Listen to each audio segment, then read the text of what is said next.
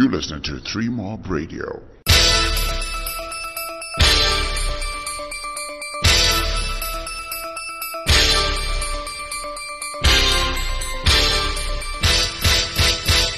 Hi, this is Three Mob Radio. The name is Larry Quidder, and I've got uh, Prosper Utseya, who is the Zimbabwe Cricket Under 19 men's uh, coach. I said it in a crazy way.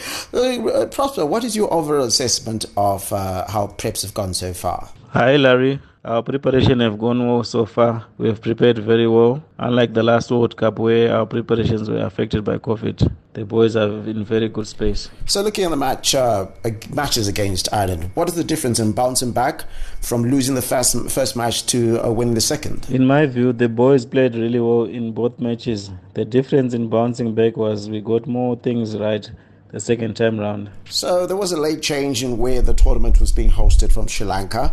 How has the late change in host country for the World Cup affected your preparations? Because you did a lot of work of your work in the subcontinent and now it's in South Africa. The moving of the tournament to SA did not affect much on our side. We were able to prepare as per our schedule. We went ahead with our camp in India. With the rainy season at home, we would have not have been able to get as much training as we had in India. So having the boys in one place away from home also did well for our preparations. Moreover, we were able to get good opposition to test us well in India. Won't differences in surface become a factor? I'm expecting better performance from the boys. Our target for now is to go past the group stage and then we can start focusing on the quarterfinals. And finally, how far do you think the team can go in the tournament? Conditions in SA are similar to home conditions, therefore, our boys are better adapted to them.